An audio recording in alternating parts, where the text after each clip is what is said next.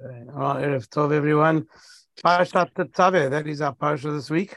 Um, and it's all about the mitzvah to make the Kohanim uh, effective in the Beit HaMikdash. And specifically, in order to do the Avodah, they need to have a set of clothing which is unique to them. And uh, this, of course, gives us an opportunity to uh, focus on the nature of clothing in general and uh, apply apply certain uh, lessons that we can learn from the idea of clothing um, from this particular Sedra. And in fact, we can cross into Purim as well.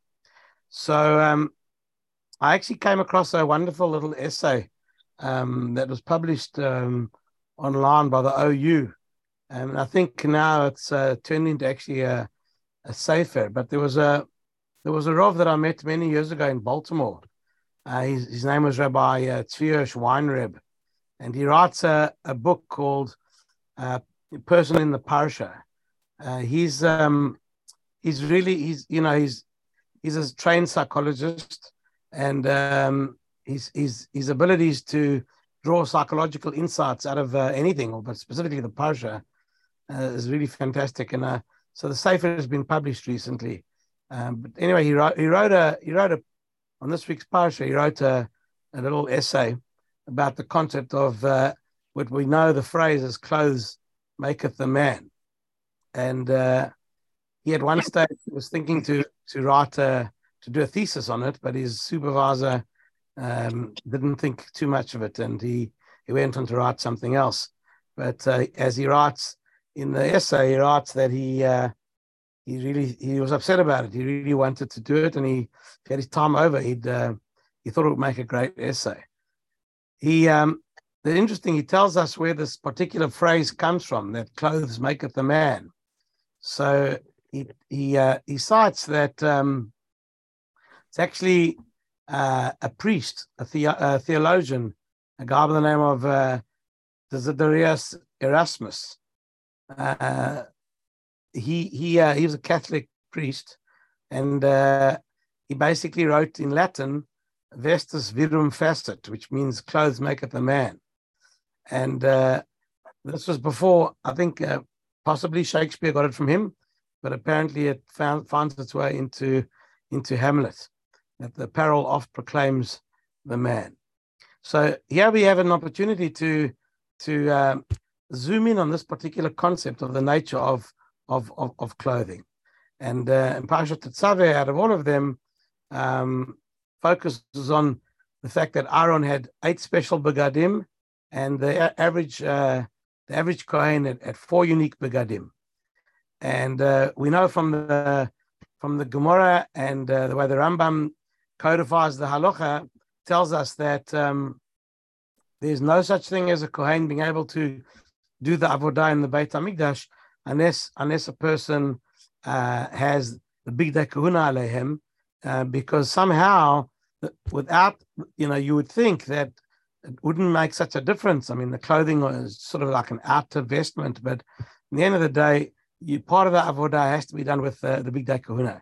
In fact, um, one of the big technicalities that exists in our uh, generation today that probably prevents us from actually getting into the nature of avodah now that we have access to Yerushalayim and you know I guess a little bit of access to the Temple Mount, but even around there, you know, there's always questions of bihalocha. What uh, you know, when would it be possible? How long would we have to wait until it'd be possible to do the avodah there? So, you know, put politics aside, but one of the big issues is to be able to try and make these uh, these bigdei kehuna because without it, um, you know, most of the avodah is impossible to to uh, to affect. So, um, bottom line is is that the way the halacha uh, works with this concept is is that the nature of clothing is very much part and parcel of the actual halachic avodah itself, and um, and therefore to be seen more than just a uh, a way to protect yourselves from uh, from the from the elements. And um, it's interesting to note that in different cultures, you start to see uh, even in the, the, nature of language of how one we how we describe the concept of clothing, you know, one one sees this come out quite uh, explicitly as well, uh, and that is that um, there's a there's a there's a Rishon, or I guess an early Achron, who's known as uh, Akedat Yitzchak. It's a work that uh, is written by Rabbi Yitzchak Arama, and uh, he um, he makes the following comment. He says that um, the way one describes the concept of uniform in the army, uh, one normally refers to it in Hebrew as uh, as madim, uh, madim or mad. Um, you know, in maday Aleph, maday Bet. It's all it's all it's all about the uniform, and that's the nature of the word uniform.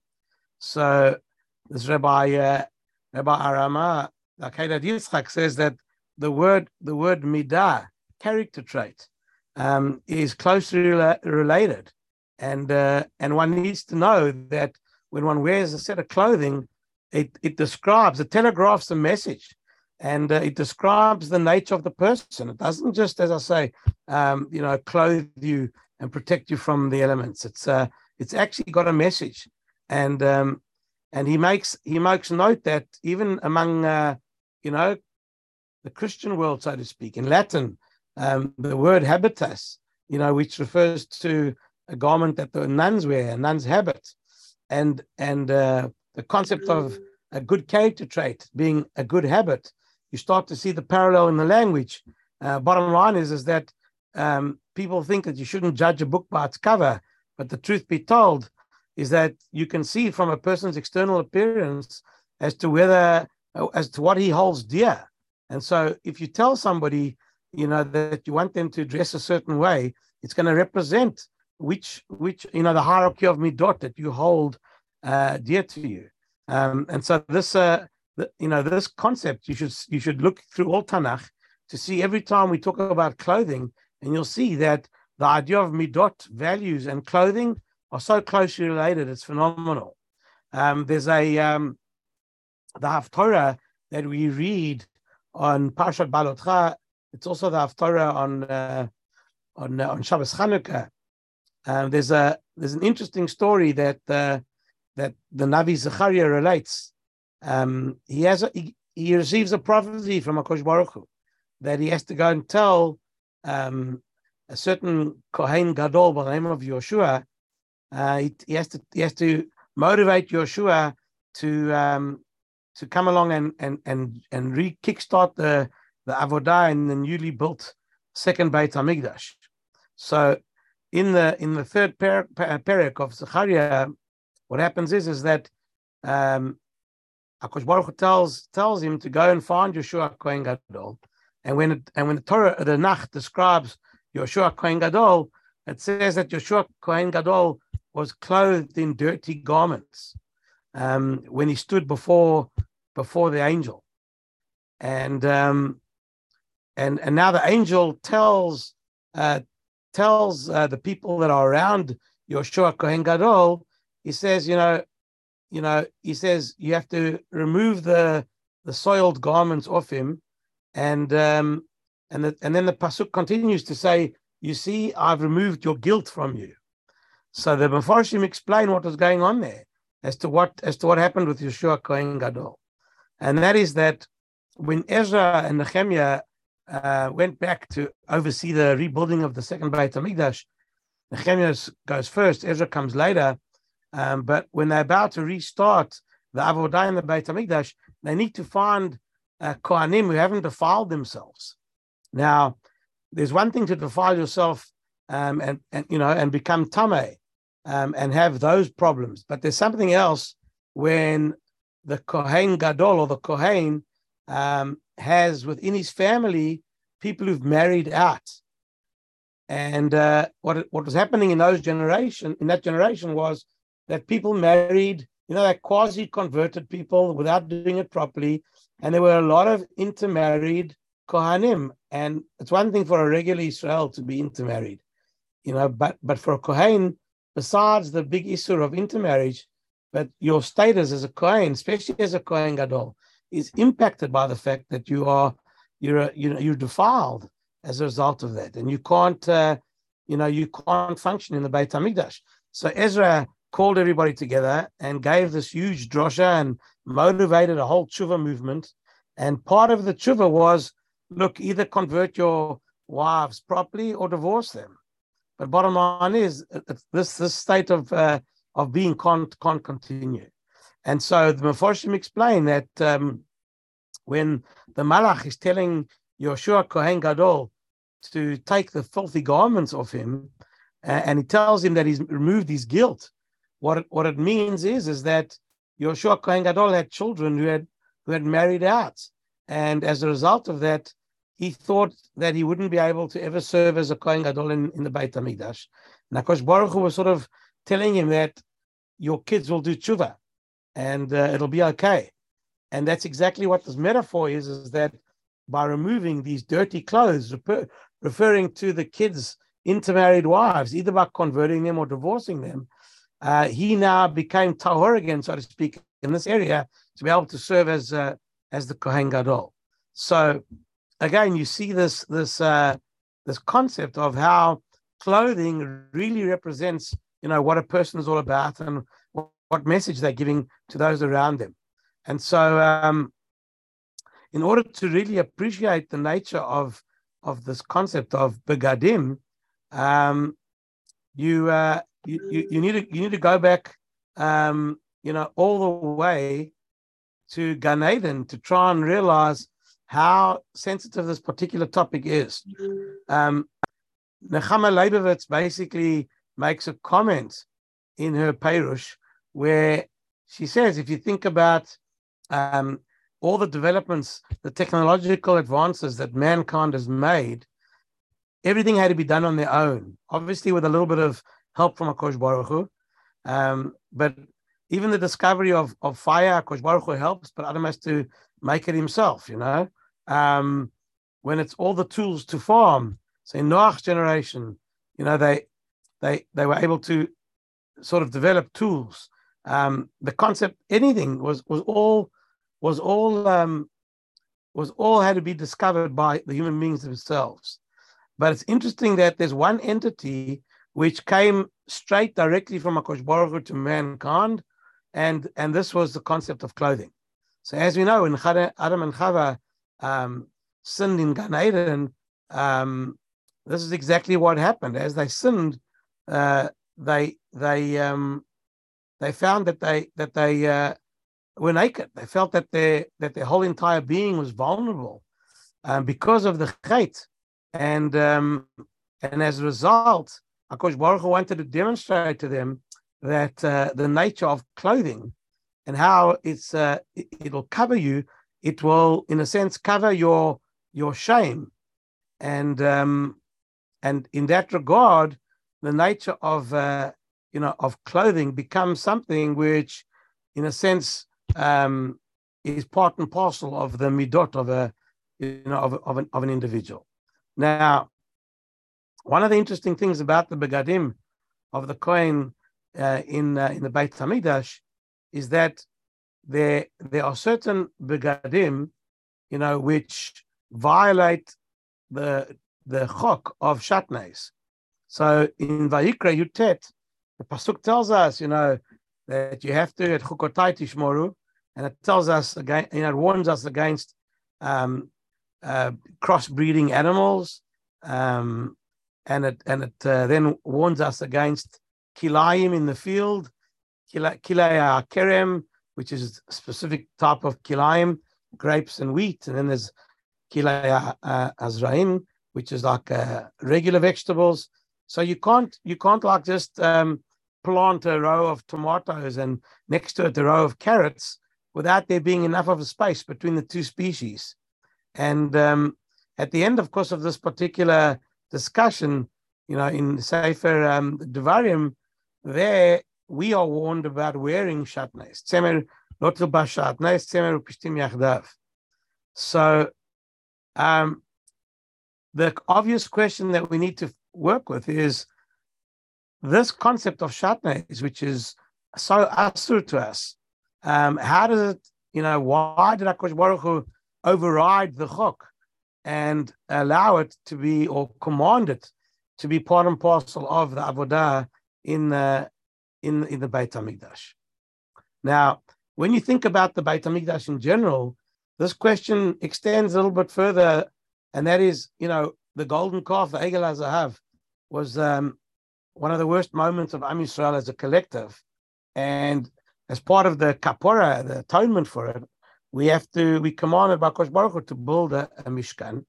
And, um, and, and, and in the Mishkan, you know, we, uh, we get to make uh, Avodah Zorah like Keruvim. And the only way to explain it or to, to justify the fact that um, you know it wasn't in violation of Avodah Zorah was because Akash Baruch Hu commanded it.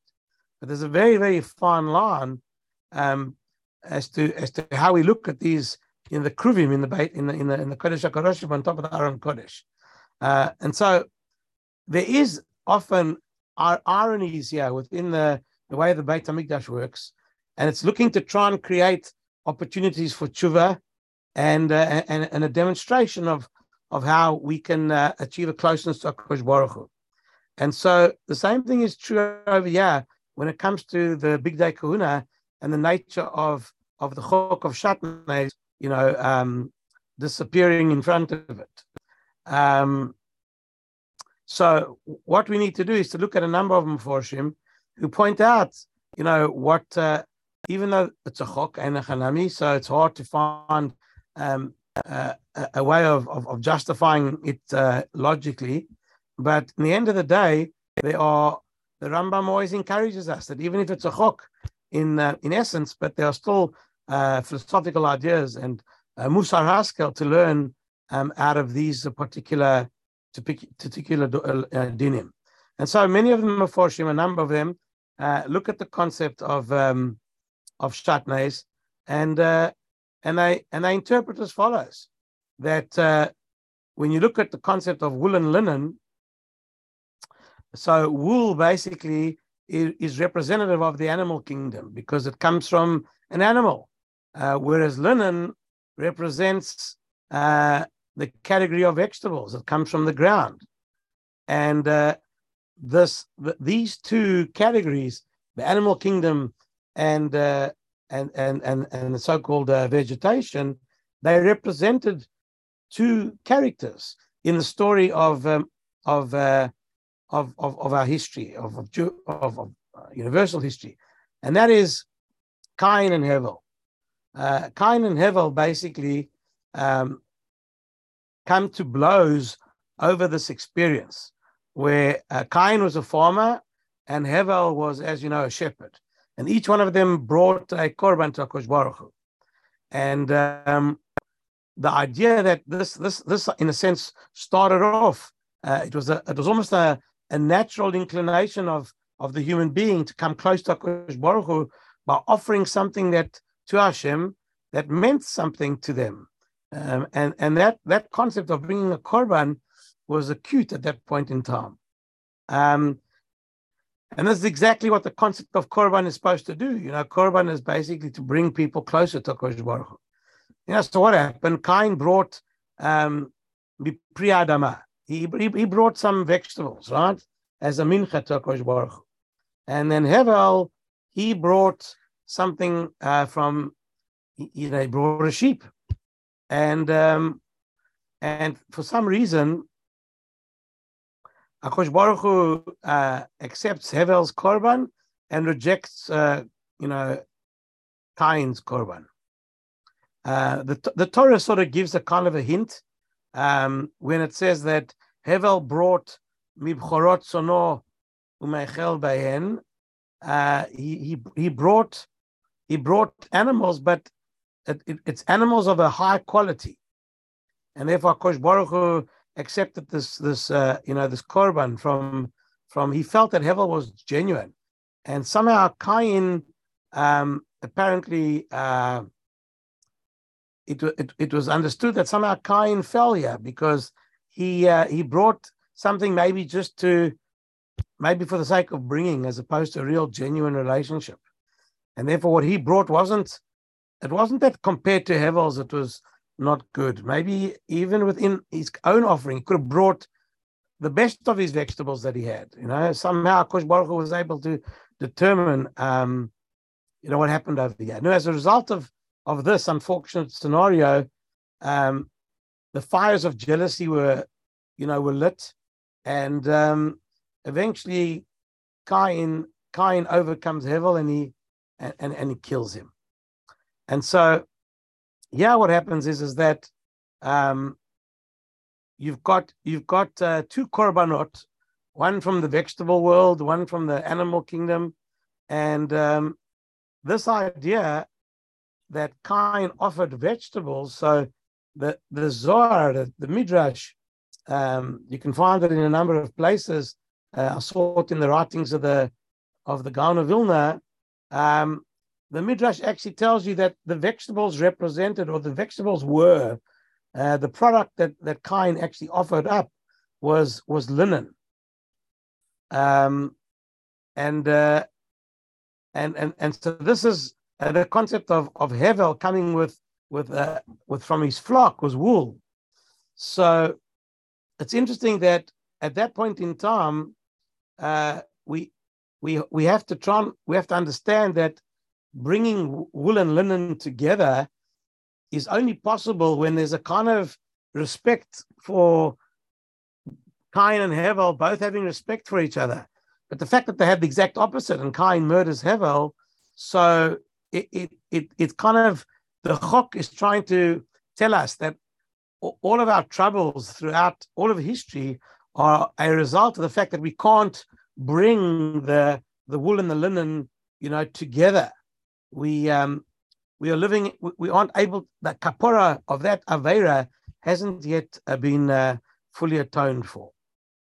Um, so again, when you look at when you look at uh, the way that that um, what was happening over here, one has to try and work out what actually did Cain do wrong. Like what what does the midrash tell us that um, you know that that that he did? What was what was the biggest issue? Um, anyway, the midrash explains that that this, as we said, this chok of shatnez was introduced as a result of this particular uh, this, this, this fight between Cain and Hevel and Hevel's murder. Um, so there was something obviously wrong with Cain's korban, um, and and uh, and here this is something really interesting. Um, when when uh, when we look at the Zohar, the Zohar has a, a shocking statement, but you might be familiar with this uh, from general knowledge. But the Zohar the Zohar teaches over the following that when the Nachash, uh, you know, enticed Chava to sin, the Nachash was uh, consumed with jealousy, um, jealous of Chava, she or he, whatever the Nachash was. Sounds like the Nachash was a male of sorts, but uh, didn't have a neshama like we know, kind of a humanoid or, or such, you know.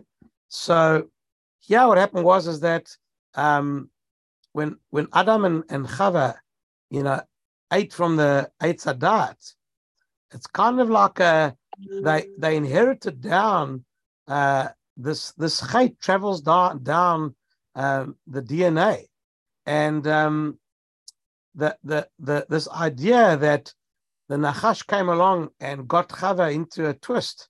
Um, according to the Zohar, the Nachash actually raped Chava, and um, whether you hold it went that far or it was just kind of behavior. Um, but the bottom line is, is that the poison of the Nachash uh, runs through Cain. The DNA is transferred, you know, to Cain. And that's why Cain had such a, a Yetzirah, you know, through, um, as opposed to, as opposed to Hevel, who, who never internalized this from the beginning. So Cain, it's almost like it's almost like Cain was, um, I don't know, maybe he was, you know, it almost wasn't his fault in a way. There's a certain element of it that was that was coming back from, you know, from the from the Nachash. Um, but anyway, the end of the day is that Cain, as the inheritor of this uh, terrible DNA, eventually becomes the the, the original uh, repository of evil in the human race, and eventually gives birth through Cain's line Amalek comes to to uh, in, into existence, and um, of course, as we know, with Purim around the corner, Parshat Tetzaveh, whenever it's not a leap year, Tetzaveh houses Parshat Zachor. It's always read the week before Purim, and uh, and Haman is basically an extension of of this problem. You know, uh, Haman Haman is an outgrowth. The concept of Haman uh, is an outgrowth of the hate of uh, of consuming the Eitz Hadat when they weren't supposed to, and so the midah of kina, this character trait of jealousy that infected uh, that came from the, the Nachash into Cain, tra- you know, travels all the way down the line until eventually you start to see it in the Purim story too, that that Haman was basically jealous, you know, of of, of Mordechai, and um, just as the as the Nachash looked to kill Adam and take Chava, uh, Cain looks to murder Hevel, and Haman is is is is uh, is, is ready to, to, to murder the entire uh, Jewish race. Um, you know, this is exactly what uh, what comes as a result of this particular story. Um, anyway, it's interesting that in in next week's Sedra in Parshat Ki Tisa, you have a hint to Mordechai, who of course is the defense against Haman. And uh, the Gemara in Chulin Daf Kuf Lamed Tet asks, you know, Mordechai min Torah minayin. You know, where do, where do you find a, a hint to Mordechai? So the Targum on the pasuk that deals with the, the ingredients of the of the Ketoret says Mar Deror, uh, and the translation in Aramaic is, you know, Mira Dachya, you know, which is which is basically Mordechai. So it's a, you know somehow through the Ketoret concept, we we get a Mordechai, and out of the Eitz Hadat gone wrong Nachash concept, you know, we get a we get a Haman. Um, and of course, the Ketoret represents Mordechai, meaning that Mordechai is the you know represents the concept of Sanhedrin of the Beit Hamikdash of all those things that we hold uh, to be holy, and um, and as a result of this, um, Mordechai. Uh, it's interesting. He also has this. Um, Mordechai is also involved with clothes on a, on a on a serious level in the nature of the story of Purim, and so it's almost like as if Mordechai was kind of the even though he's from Shevet Binyamin, but bottom line is it's um, the, the the idea that Mordechai was dressed up in the royal garb. It's almost like Mordechai represented kind of the Kohen Gadol in the story over there, even though he wasn't an actually a, a Kohen. But bottom line is it's an echo of this particular story. Now you find that that the Achashverosh is also into clothes. The whole Megillah tells you, you know, he shows off his wealth. Um, you know, uh, this idea of of, uh, of, of showing off his entire wealth. A lot of it was about, um, you know, his his. Uh, the Gemara comes along and interprets what happened over here. But what what he wanted to demonstrate was that the Beit Hamikdash would not be rebuilt, and the way that he he wanted to demonstrate that is that he got dressed into the you know the the, the most uh, valuable piece of clothing he owned, which is according to Rabbi Yossi Bar Chanina in the Gemara in Megillah Daf Yud Bet, the Gemara that says that he put on the bigdei kehuna. That was, you know, that is Yakar Tiferet Gedulato. Um, playing on the on the words, you know, the in, in the Sedra in Pashat Tetzaveh, when the Kohen Gadol puts on the clothes, it's lechavor ul tiferet ul tifaret. Uh, so yeah, Kavod and Tiferet are, are, played with again in the story of uh, you know of Purim, and that's how the drosha works. That he put on the you know that he put on the clothes um, to demonstrate that he had he had uh, he had won the war, so to speak, against um, you know against the Jews, and that they wouldn't ever go back to setting up the Beit Hamikdash and having Kohanim Gedolim or Kohanim in general being functionaries in the Beit Hamikdash. So that's why he put on the the, the bigdei kehuna um, because it was a kind of a celebration for him that um, that that you know he, he, had won the war against uh, against Am Yisrael. The Beit Hamikdash uh, was basically uh, the project to rebuild it was was null and void. Okay, so this is you know a little bit of of parallelisms here that exist uh, that that exist here within the story. Um, so the midrashim try and give you this ability to see uh, how the how clothing in general sort of plays its well, way into the you know into the story a little bit of uh, of Purim as well. Now, Parshat Tetzaveh describes the clothing worn in the Beit Hamikdash, um, you know, and uh, and what it's meant to do, says the Gemara, is that each each aspect of one's clothing uh, or every kli in the Beit Hamikdash uh, represents a value. And so the idea behind it is, is that Shatnez is a reminder of the, the confusion that took place in the in the in the days of old, and um, and therefore you can only bring uh, wool and linen together when you have an environment um, which which is which does tshuva for that. And so if we can if we can create a, a Beit Hamikdash, which is the, the so-called focal point for everybody, and, and if it's standing, it represents the unity that exists within within Klal Israel. So therefore, it kind of represents the idea that there's a kind of a tshuva uh, taken place, and uh, and therefore uh, the Beit Hamikdash is the house of unity. Yehuda and Binyamin are brought together in the Beit Hamikdash, uh, which brings Rachel and Leah back together again. And uh, and as a result of, of, this, then even Cain and Hevel can exist side by side.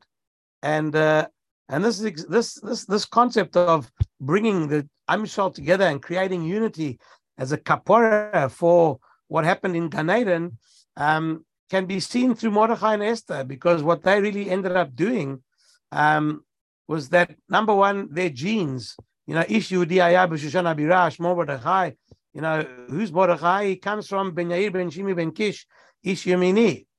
Um, so in the end of the day, Mordechai is, is actually from both sides. He comes from Yehuda and from uh, and from Binyamin. So he represents a kind of coming together of uh, of the two Shvatim Rachel and Leah uh, in, in in peace as well.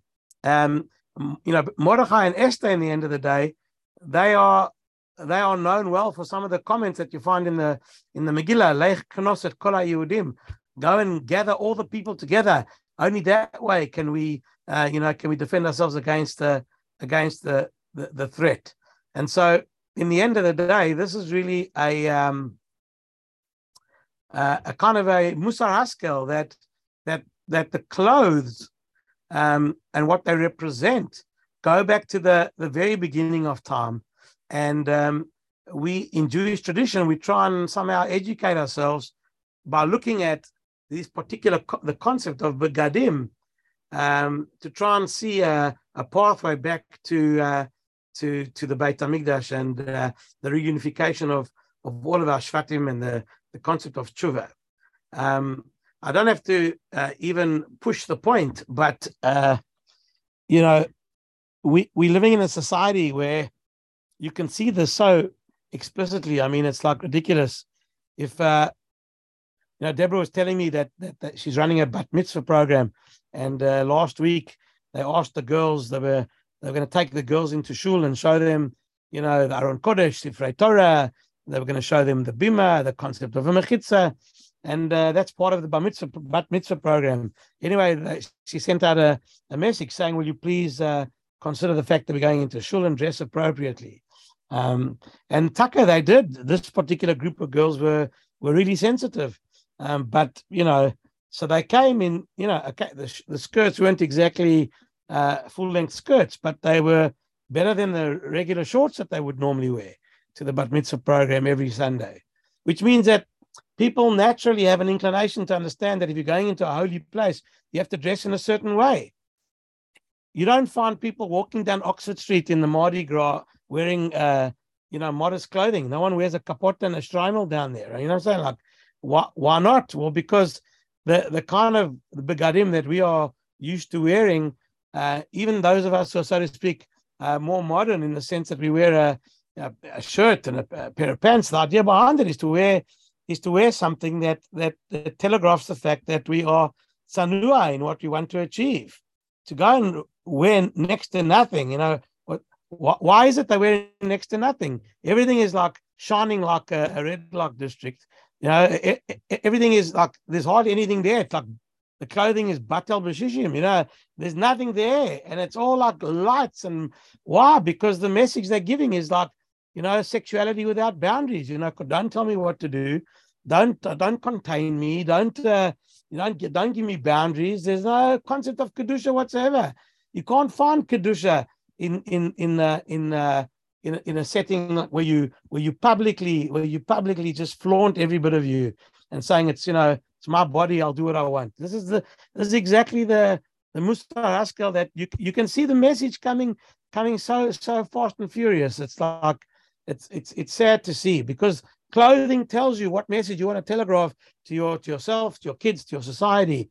This is the nature of of of why it is that uh, you know it, it's so much part of who we are. The concept of clothing that um, we don't appreciate. You know what what uh, what it what it what it says to everybody about about who we are.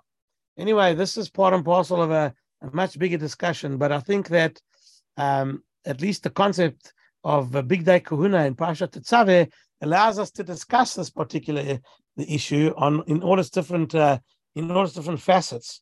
Um, so whether it be you know the, the, message that you give our we give to society about who we are and what we represent in the hierarchy of our, our values on the one hand, or trying to at the same time you know heal the rifts between people and uh, do tshuva on the on the on the very concept of uh, the murder of Cain and Hevel through the idea of of bigdei kehuna is uh, is something which is um, extracted from the the deeper dimensions of these uh, of these begadim. All right, so I'll I'll leave it there and wish you a great Shabbos and hope you are all well. And um, we'll see you next time. Thanks very much. Have a good Shabbos. Okay, nice to see you. Eh?